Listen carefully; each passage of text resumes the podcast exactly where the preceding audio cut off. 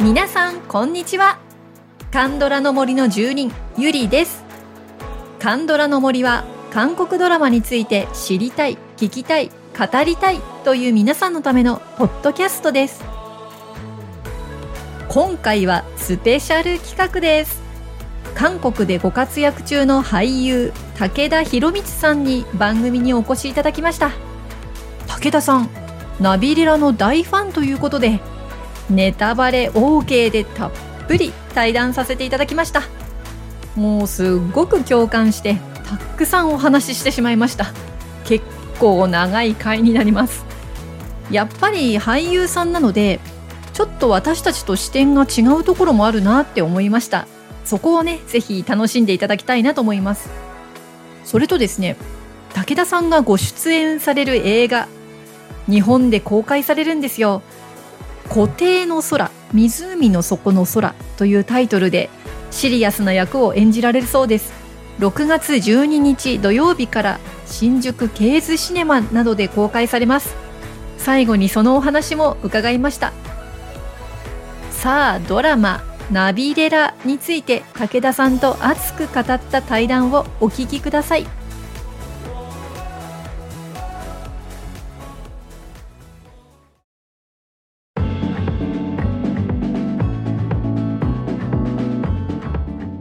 本日はナビレラを語るということで素敵なゲストにおいでいただきました俳優の武田博光さんですこんばんはこんばんは、あ、こんばんはでいいんですね。こんあばこんんばんは。はこんにちはこんにちはちょっと夜収録していますそのうで ですね、今夜なんでね、こんばんはになってしまいましたけど、はい、こんばんは。まあ、お久しぶりですよねそうですよね、あの、はい以前また違うところのポポッドキャストの方で、あの、はい声かけていただいて、そこであの、コンユーさんの話をね、させていただいたんですけど。はいありがとうございました、いその説は いえいえいえ、また声かけていただいて。いえいえすごい評判の回であの時ああ、よそれは良かったです、本当でに。皆さんねあれから韓国語の勉強を始めるというので、うんはい。あのすごくトッケビラーニングとか言いながら みんなでトッケビをずっと聞きまくるといういや、それすごいいいことだと思いますけどね、はい本当に。おかげさまでありがとうございましたね。あの時ははいあの、コンユー沼のポッドキャストで、まあ、コンユーさんの話、ソン・ガンホさんの話なんかも一緒にしていただいたんですけあど、あ、そうですね。はい。。で、あの、今日はね、ナビレラということで、はい。はい、あの、よろしくお願いをいじゃたあ、しこまちす。らこそよろしくお願いします。まあ、あの、お久しぶりってさっき言ったんですけど、私あんまりお久しぶりっていう感じしないんですよ。あの、はい武田さんがね、KBS ワールドレディオの、あの、限界灘に立つ虹という番組やってらっしゃって、そうなんですよね。私、ヘビーリスナーなんですねなんですよね。ありが ありがとうございま 毎す。週聞いております。あのお便りの方もね送っていただいてなんねあの読ませていただきましたよ。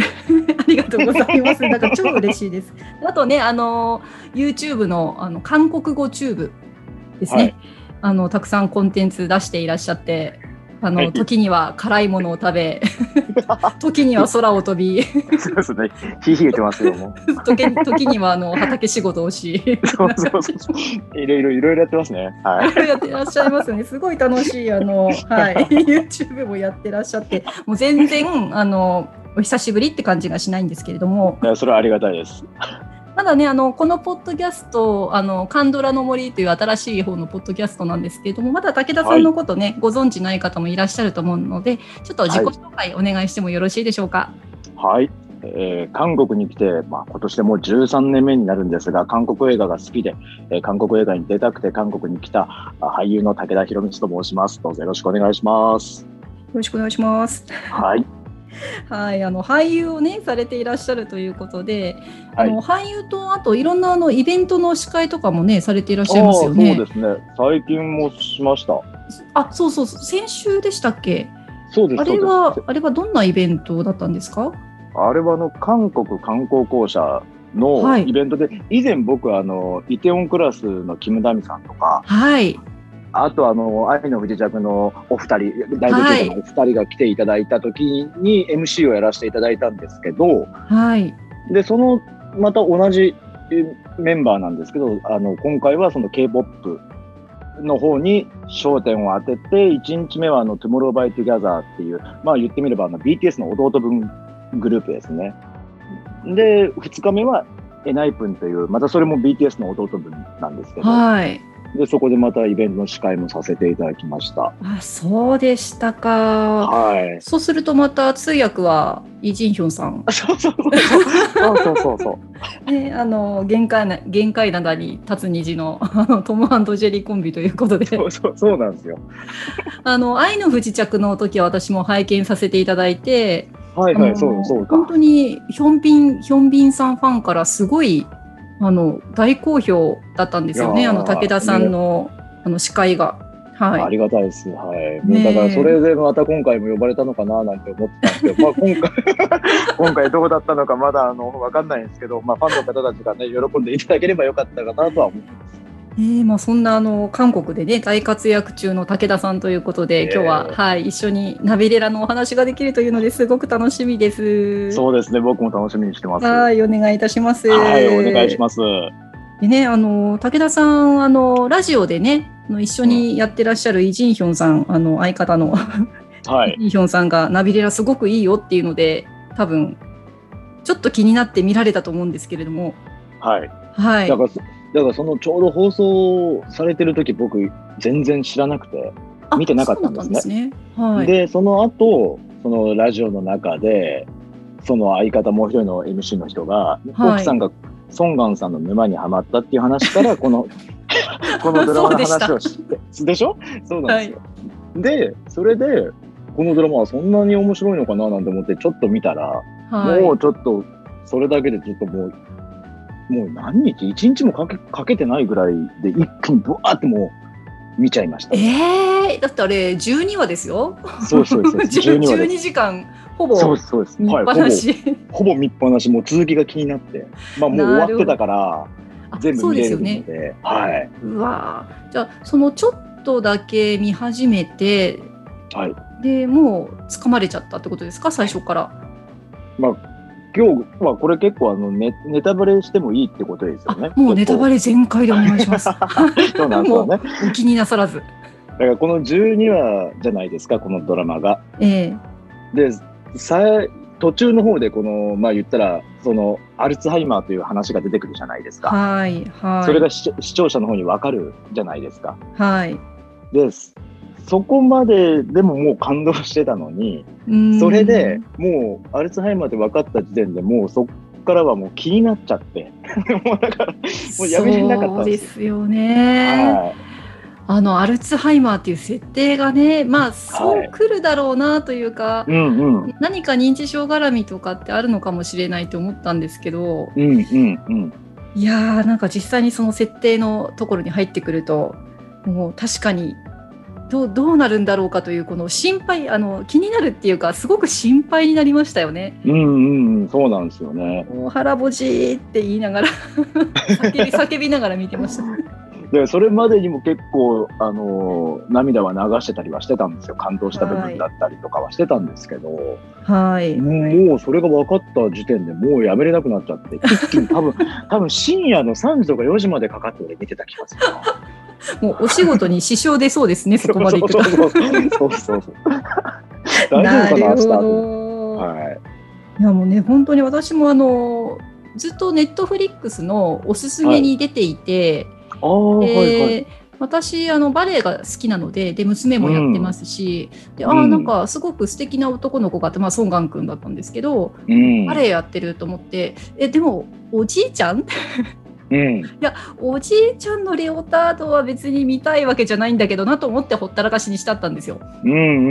ん。でそしたらそのリアルで見てたあの配信の時に見ていた人たちが続々とツイッターに「すごい」っていうコメントを上げてきて。ああ、そうなんですね、やっぱり。はい、であのうん放送というか、まあ、配信されるたびになんか私のタイムラインが大感動の嵐になるんです よ涙の嵐というかなるほどね。はいはい一は体い。これは何なんだとうん。う思ってちょっと見始めたのがまあ最初でしたね、ん。やっぱり止まらなくなりましたねり。いや、本当にそうです。僕も一緒で止まらなくなっちゃって。あの最初のシーンってあの、はいお葬式のシーンだったじゃないですかはいはい。あそこに出てくる俳優さんたちがあの、ういろんなドラマに出てくるうん、なんて言うんだろうあのすごくベテランのあの俳優さんたちでそうですね。私それだけで結構グッと 掴まれちゃったんですけど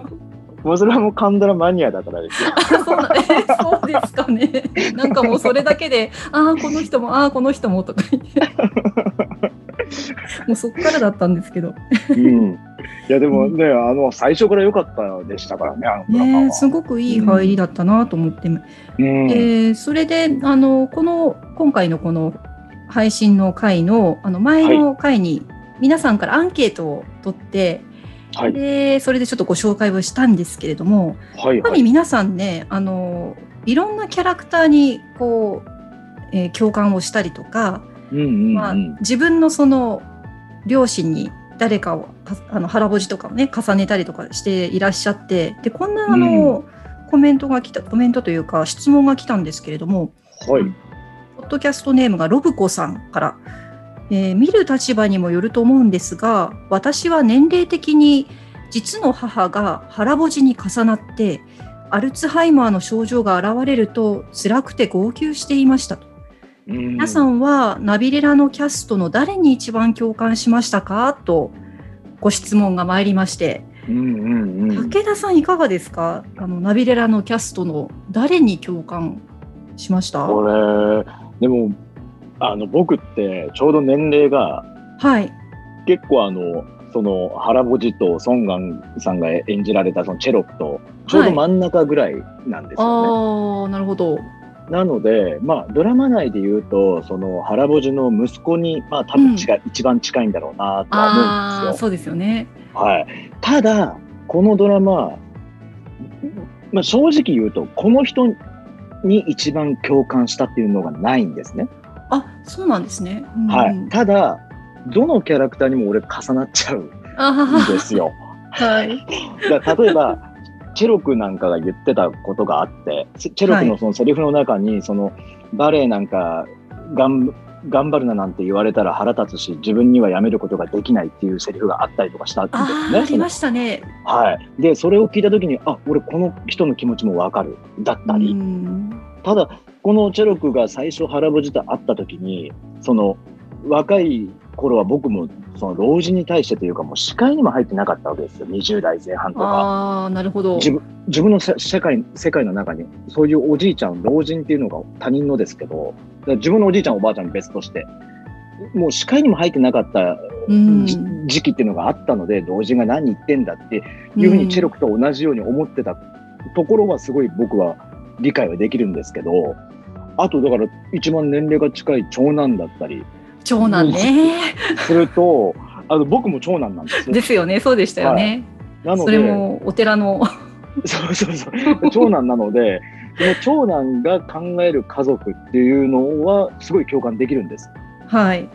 あの、弟たちをちゃんと考えてるんだ、親のことに対してもちゃんと考えてるんだっていう、その気持ちはすごいわかるんですけど、その、なんだ、自分の父親がバレエをするってことに関して、すごい反対だったじゃないですか。そうでしたね。すごい勢いで反対してましたよね。ね恥ずかしいって言いながら。そう、だからそれは俺はないなと思ったので、その部分は共感できなかったり、そうですね。あれはちょっとムカつきポイントでしたよ ね。やっぱりドラマの中で。そうそうそう ただあのその長男が言ってたそのいろいろ自分は我慢してきたって。はいいうね、はでいも。あなあなたたちは楽に生きてきたみたいなことを言って、まあ、あのハハルモニに頭ぶん殴られるんですけ どそうそうそうそう。でもあの時はでも実際俺も過去にそういうことを思ってたことがあったのでああ、そうですか。だから結構、うん、そこそういうポイントでは共感した部分でもあったしうーんなるほどね。次男もうん次男は最最初からバレエすることに結構賛成してた方だったじゃないですか。はいはい。だから、だから結構俺は、次男にも共感できる。あ、この人の生き方だったりは共感できるなっていう部分だったり、うんなんかね、ちょこちょこちょこちょこいろんなキャラクターに重なっちゃって、そうですね。で、またキャラクター一人一人がね、いろんな何かを抱えているから、うん、まあ、そこにまた入り込んじゃうんですよね。そうなんですよ。で。で、ああ、わかる。あと、あのなんだろう、僕が、まあ、これじゅ、さっきね、おっしゃってくださったんですけど、は YouTube いやってる時に、その YouTube でこのナビレラの話をした時に、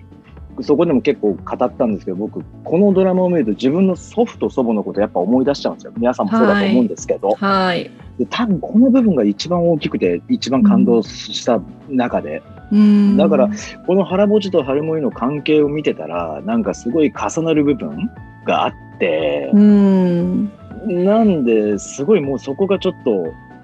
最後まで苦しかったところですね。苦しいというか、見てて思い出しちゃうから、自分が。そうですよね。はいそのあたりのね、その具体的にあの YouTube の方でね、あの武田さん語られてましたけど、すごいちょっとね、私もうるっときました、あれを。はい。そうなんですよ。なそういうのを思い出しちゃったんで。うん。うん。多分みんな何か、そのだ誰かのキャラクターの何かで、あのそうういっん。たものをこう思い起こさせられちゃうというか、うん。うん。ありますよね。そうそう。だからあの。もう、なんて言うんでしょう。号泣ポイントがたくさんありすぎて、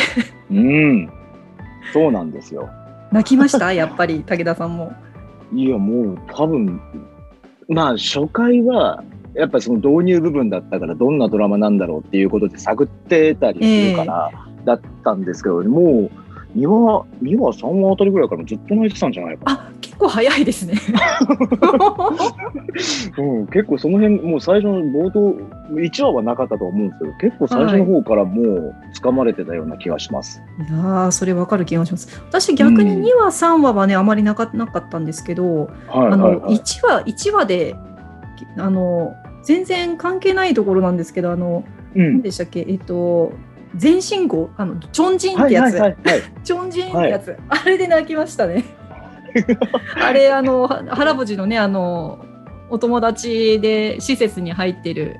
うんじいちゃんが、あの船買っときゃよかったって言ってあのふ船乗りになり、ね、あの仕事で船のことしてたのに自分の船買わなかったって言ってで最後あの、亡くなる時に船が来るんですよね。うんうん、外からそうなんですよね。であれであの「ちょんじん」って叫ぶところでダーって涙が なんでなあれねあんなところで泣いたんだろうと思って俳優さんの顔もすごいいい表情でしたから、あの、そうです。ここなはい、あの死んだね、友達のは俳い優、さんの顔もすごいいい表情なさってたから、あれちょっと持っていかれますよね。いやー持ってかれましたねいやーあの方、そうあの俳優さんも私好きで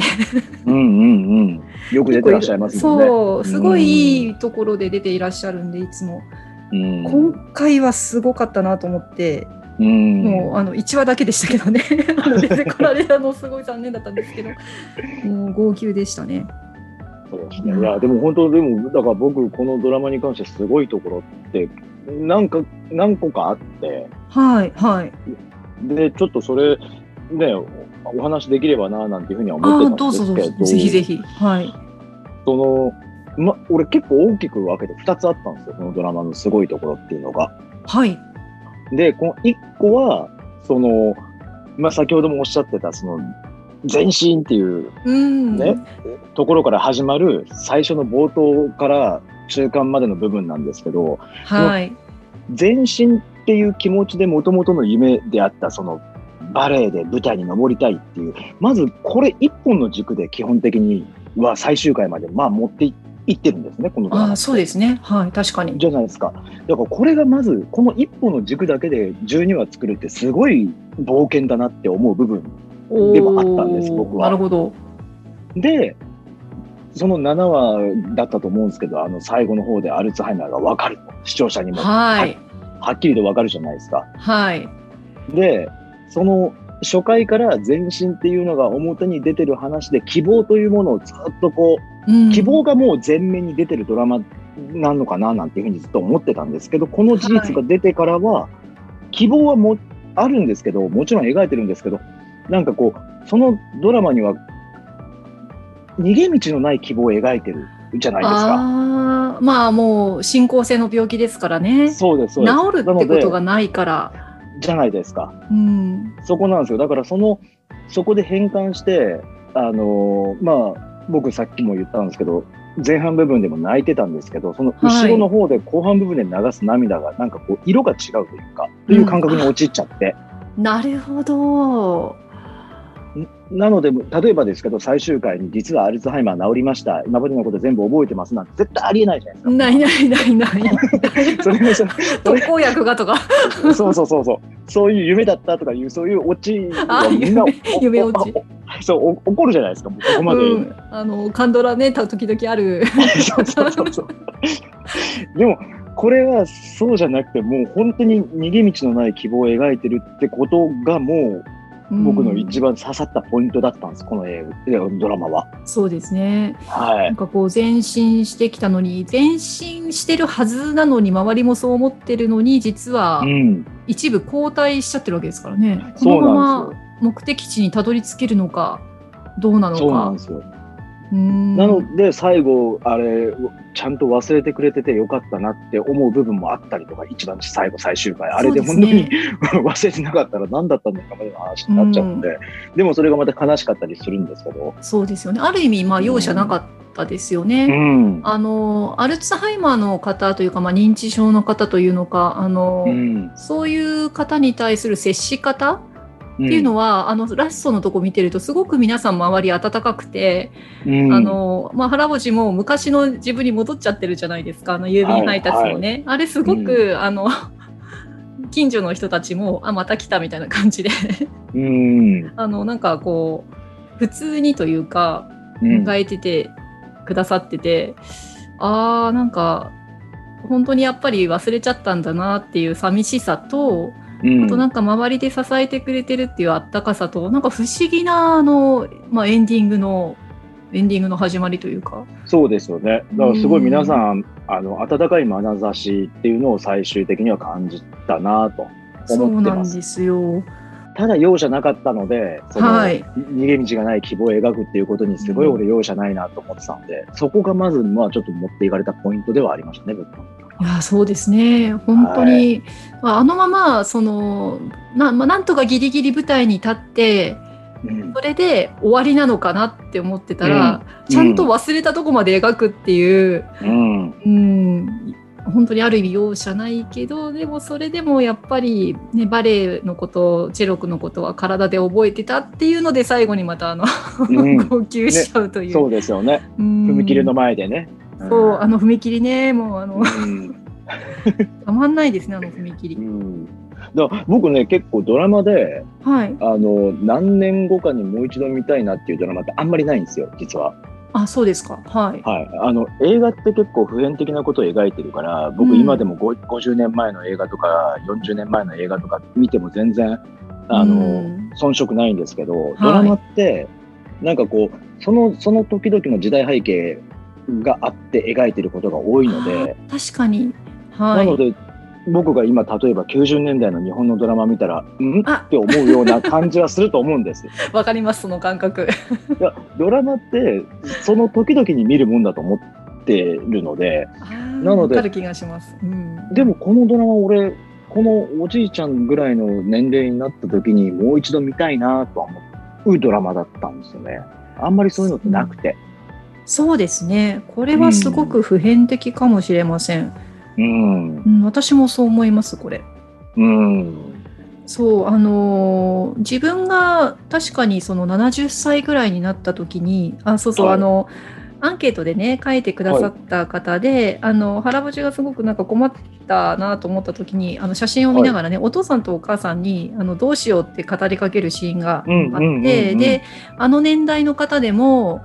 あのそういうふうにあのお父さんお母さんにこう頼りたくなるのなるんだなっていうのがちょっと感じたところがありましたっていうアンケートがあってはあなるほあどじゃあ私70になった時にあのお父ちゃんお母ちゃんって思うのかなやっぱり頼りたくなるのかなって、まあ、今私も武田さんもなんかこう割と、まあ、仕事とかもあの、うん活発にやっていてで、うん親に頼ろうなんて思わないじゃないですかあ。うんうんだけどいつかこの老いてねあの自分がちょっとこう不安になってき自分のことが不安になってきた時にあまたそうやって子供の時みたいにもうお父ちゃんお母ちゃんってなるのかなって、ね、どうなるんでしょうね。うんなる ほうどんそういうことをねこうお便りいただいてああそうだなーってちょっと思いましたね。すごいなんかいい見方されてますね。あのうん俺はそこまで考えてなかったです。そう皆さんねうんやっぱりこれ本当に皆さんの経験次第というか、うん。うん、それあるんだろうなと思いました。うう。ん。とにかくそうですねあの武田さんのおっしゃる通りこう全身ってきた中でああでもそのお老い特有なのかわからないですけど、その交代していくっていうのは現実にねどなたでもあることじゃないですか、うん。うんいくら70からあの始めましたって陸上を始めましたっていうのもよく聞くんですけどああのおじいちゃんとかで、うんあの必ずしもそのねいいところばかりではなくてうそんん。なことと戦いながらそういう前進していくんだなっていうのが、うん、うんなんていうか、こう胸熱ですよね。そうですよね。うん、でもう一つ僕すごいこのドラマすごいなってもう多分内容とはちょっとかけ離れちゃうんですけどはい、内容とはちょっと違うんですけど、ええその次にすごいなと思ったのはこのこのドラマってあの TVN って韓国では TVN っていう放送局でやってたんです、ね、そうですね。はい、で月火ドラマでに9時から夜の9時からのドラマなんですよこのそうです、枠そうです。はい。でこ、まあ、9時って今もうねゴールデンタイムとかいう認識があるのかわかんないですけど一応でも人は見る時間帯じゃないですか9時ぐらいっていうのは。はい。で、まあ、ケーブルなんでこの TVN ってああ、そうですね。確か。はい。で地上波に比べたらもちろん視聴率低いんですけどこの中でもこの同じ枠のなドラマの中ではこのドラマすごい低かったんですよ。あ、そうなんですね。はい、へえ。だから平均で多分4%いってないんですよ視聴率でいうと。でこのナビレラのちょっと僕調べてみたんですけどナビレラのすぐ前にやってたドラマが、はいキ。ム・レオンさんの「ルカ」っていうドラマなんですね。へえ。で、それが6%なんですよ。おお、なるほど。で、もう少し前だと、パッ・ポゴムさんのやってた青春の記録ああ、そあれは結構人気で。でだったじゃないですうか。ん、そうでしたであれね。同じ枠なんですけど、これは10%いってるんですよ、多分。すごい。っ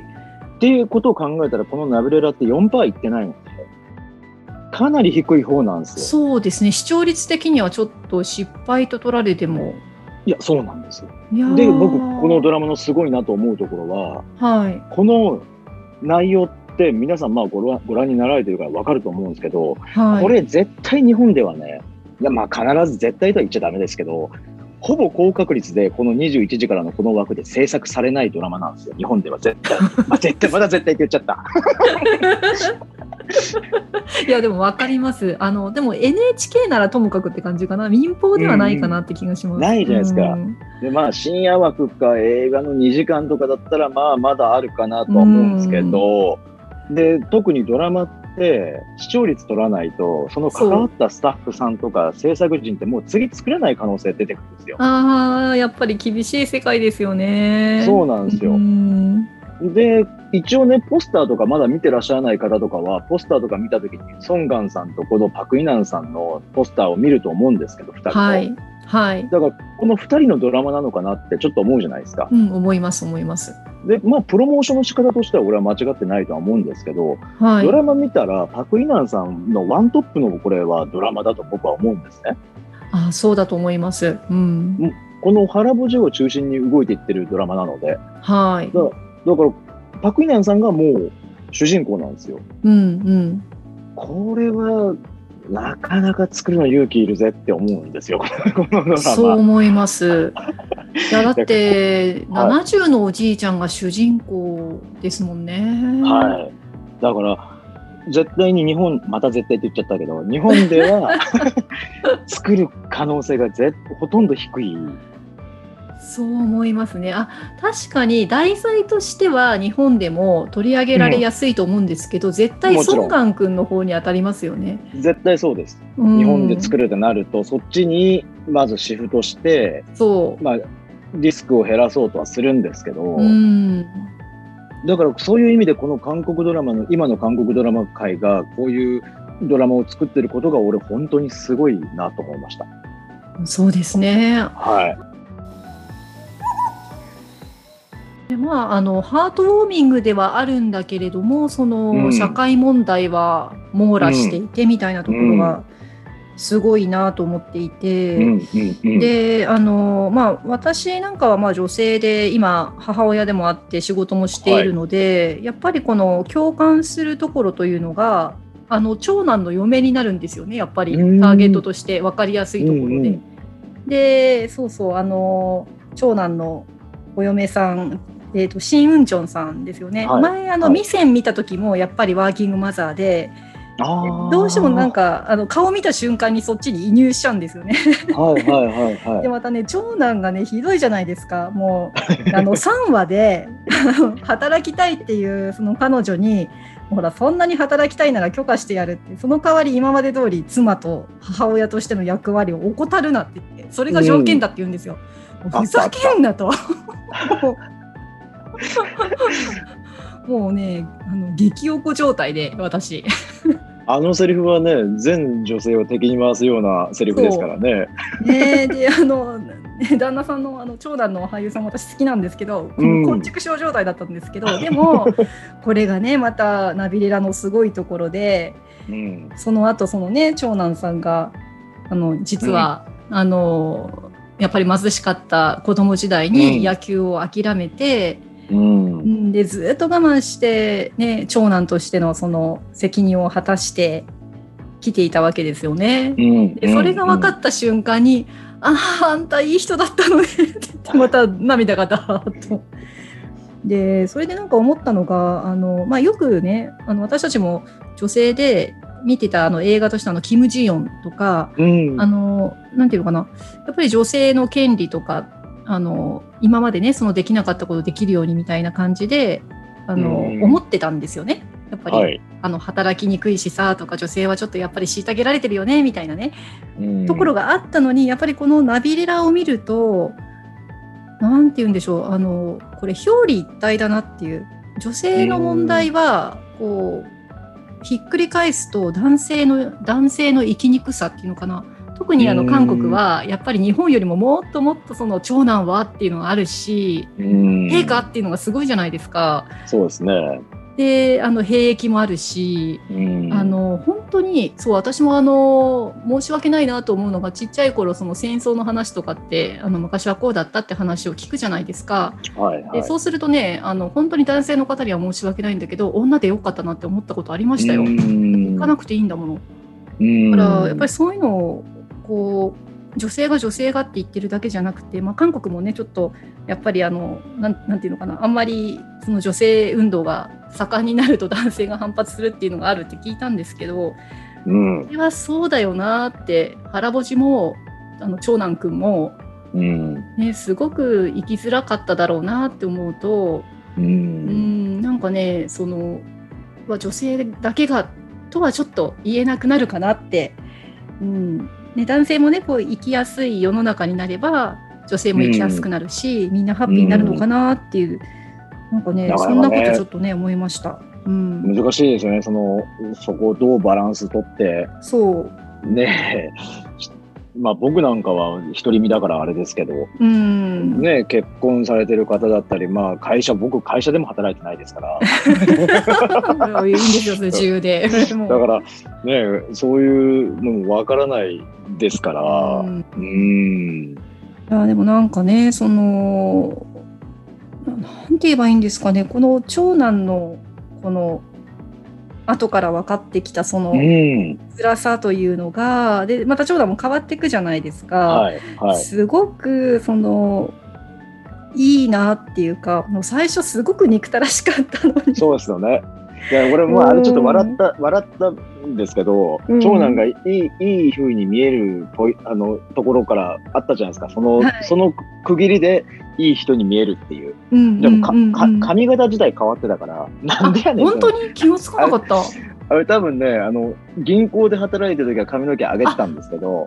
あそうの、だいい人に、 いい人になってから髪の毛大根を下ろしてて、おいおい、見た目ですげえ変わってんじゃねえかよと思って、あれはちょっと笑っちゃったんですけど。思い出しました。あれはだからもうセットする必要がなくなったんだよね。そうそうそうだと思うんですよ。だからもう何かそうそうそう虚栄心みたいなそういうのを見せる必要なくなったっていうのかななんていうふうに思って見てたんですけど。うん、そうなんですよ。 だからね、なんかいろいろ鎧をね、つけてたんだよね。そうそうそうそうそうそうだと思います。はあ、さっきちょっと付け加えようか迷ったんですけど、あの僕、はい、ちょ長女の旦那も結構俺好きだったんです ね。ああ、そうそあうそうのそう。ー せちょっと情けない選挙ばっかやってそうそうる。そうそうそう今度大学行きたいとか言い出したあのそうそうそうそうです。好きです。なんか、うあん、のし真剣な話をしてるのにも腰を折ってでもこう和ませようとしてるそれが本気なのか天然なのかわからないキャラ なんですけどこうねちょっと調子いいんですよね。そうそうそうああいうのを見てるとあ羨ましいなーなんて僕はそういうところあんまないから羨ましいなって思って見てたりしてた部分ではありましたけどね本当にいろんなキャラありましたね私は彼にも泣かされてるんですよね。うんあうんのであの長女の方は、ね、結局子供が子供を諦めるんですよねそう子ですね供作るのね。はいで私もちょっと不妊治療を実はかなり長くやっていて、やっぱり諦めたこともあったのでであーあの時にあのお調子者のあの夫がかける声がすごく優しよかくったて、ですよねうんあれはね 本当に泣けましたね。だから一番ダメダメな男が、そってう思ってた男がそうなるからまた余計にねあのあれはね刺さる部分がありますよね反則だって思った。もう一発逆転ホームランな感じの。うんでも本当にあの、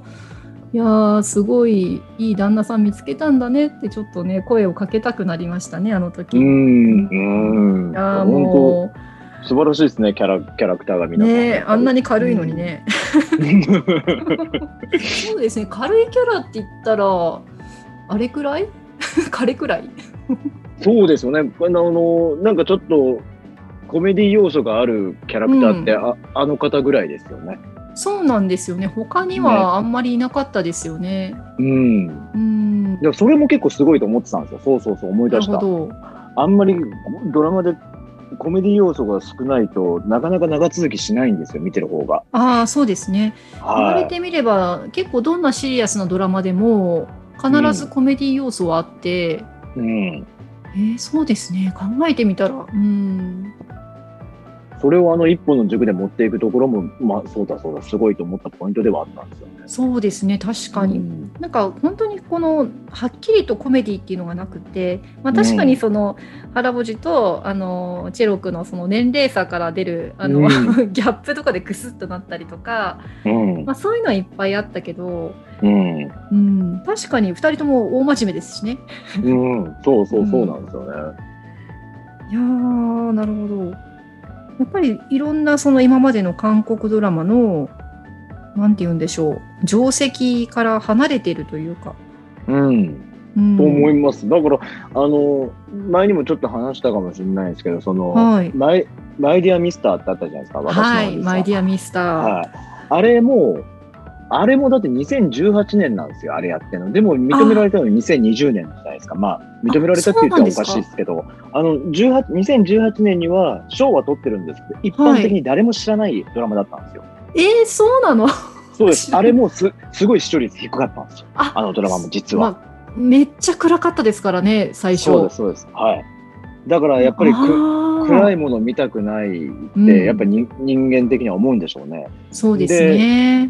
すごい周りから話聞き始めたのが2020年だったので、だかそうだったんですね。らもしかしたらナビレラも、今はこんなね、先ほども僕申し上げたんですけど、視聴率低かったってなってますけど、はい。これ何年か経って、またみんなすごいいいドラマだよってなる可能性は全然あるドラマだなとは思ってますね。いやおっしゃる通りだと思います。うんで、マイディアミスターもね、私見ようと思ったの、だって武田さんがラジオで喋ったから ですもん。そうですよね。あれ、あの時俺はまたあの時、すごいドラマだったよってうんすなっりましごたもんね。い、あの、力入れて、ジンヒョンさんを誘ってましたもん ね。だからあれは2020年の俺、うん俺もうドラマ自体は2018年ですけどは2020い年見たドラマの中では多分最高のドラマだったんですね。ねえ確かに本当に。で、私も結局あれ見て大感動して、うん、ああの、CD 買っちゃいましたもん。あ OST OST。まあ、終始暗いんですけ ど。そうそうそうそうでしかも俺はあのあれのなんだあのテーマ曲っていうのが主題歌一番の有名な主題歌歌ってるの俺あゆさかなと思ってたら全然違っ たっていうねそうそうそう私も IU さんだと思ってた。あゆさじゃねえんだと思って違うんだ。男優さんがそのなんて言うんでしょうすごく有名なあの方だっていうのも私全然知らなくって、おー本当にはいはいはいね、後から聞いたらあのドラマにもこのドラマにも出てるってああそうだったんだと思ってまあ、もともと歌手ですからね。そうで舞台も見たりとか歌も聴いたりしてそびっくりしましたね。まあ、ちょっと話ずれますけど、マイディアミスターなんて、あゆうさんの実話みたいな話になってたりするので、あれ。あそうなんですか、そうです、そうです。だからこれなんか、俺、本当かどうかわかんないですけど、聞いた話ですけど、一、はい、回断ってるらしいんですよね、あゆうさんにあれ。ああの、話が行った時に。そうですかそれやっぱり自分に近いからしそう、近すぎてできないって言われああらきしいついですよねそうしたた。らそうです、ねそうです。あの、あの役だときついじゃないですか。きついです普通でもきついと思います多分ね、すごい感受性豊かな方だからう、ーん壊れてしまうと思ったから断ったっていう話は聞いてでも監督が土下座しぐらいまで してなんか頼み込んだみたいなすごいですねまあ彼女しかいないって思ったんでしょうね実際すごかったですし、うんでマイディアミスターもこのポッドキャストでちょっと取り上げること決まってておおはいあの熱烈なファンの方がやっぱり多いんですよねいや多いでしょうねあのドラマもうねんこれはちょっうんとあのファンの方と座談会したりとかちょっと企画しようかなと思ってて、あーうんやっぱりこれもなかなかあの語りつけ語り尽くせないというか、うんあそういえばあのそう踏切が一緒なんですよねあのマイディそアうでミすスターとラビレラそうですそうですだですああそこなん ですよあそこなんですよねそうあーっていう やだもうもう踏切見るとなんかあのなんて言うんですかねちょっとグッときちゃうじゃないですかも うあれソウルに踏切ってあんまりない のであわかりますもう東京もそうですもんでしょだからねあそこ使うんだろうなとは思うんですけど、ねわかりますよ。だからうんもう本当に私も踏切というものを見たことが最近はないので、うん、うんうん実家とかに書いて踏切見たらもう結構ね泣けてきちゃうだろうなと思いな がらもうマイディアミスターもナビレラも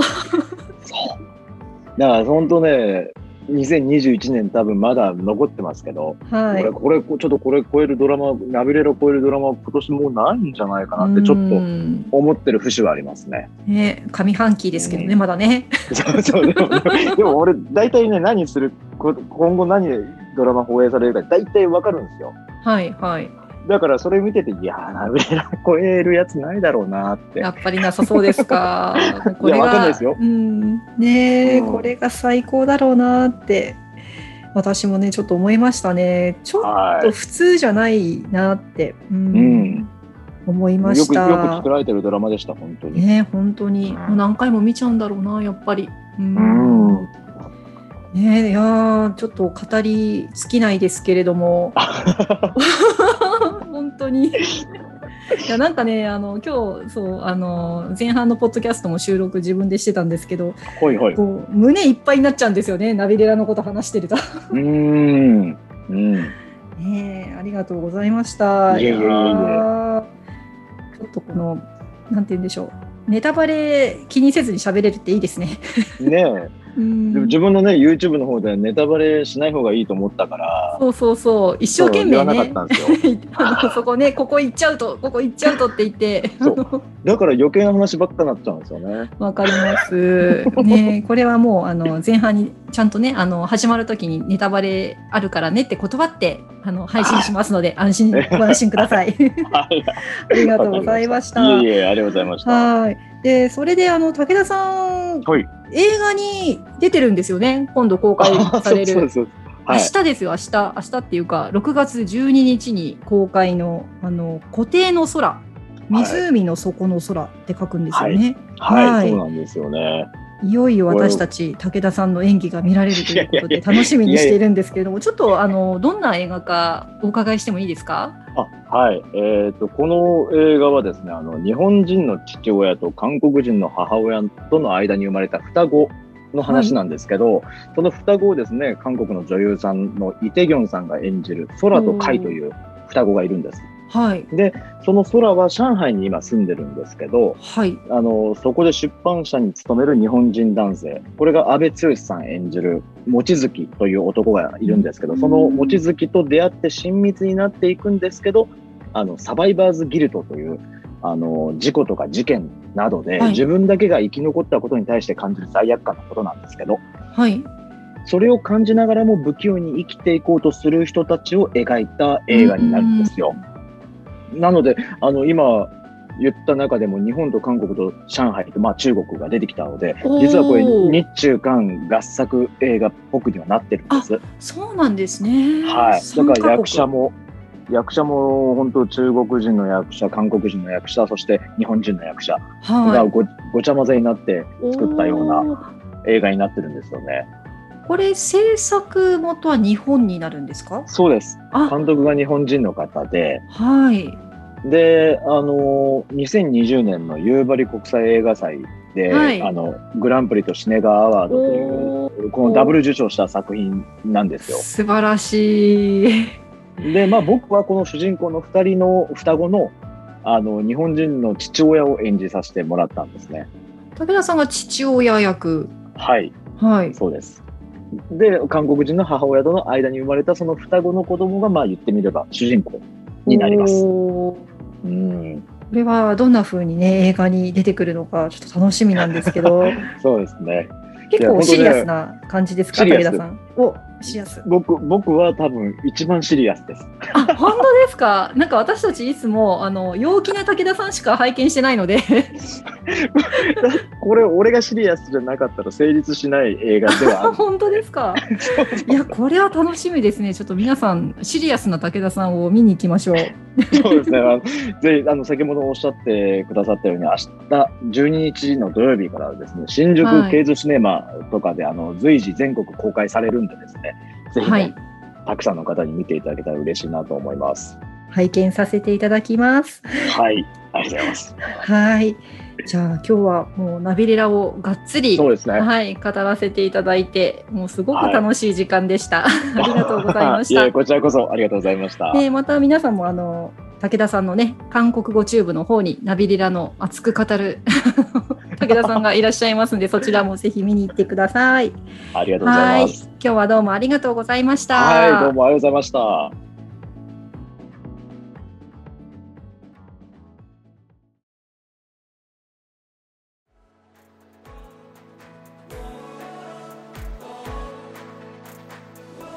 俳優の武田博光さんとの対談をお届けしました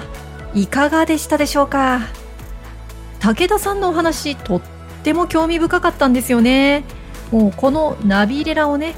2つの軸という視点から捉えるもうこれ俳優さんだからこういったね視点で捉えられるんだろうなって思いました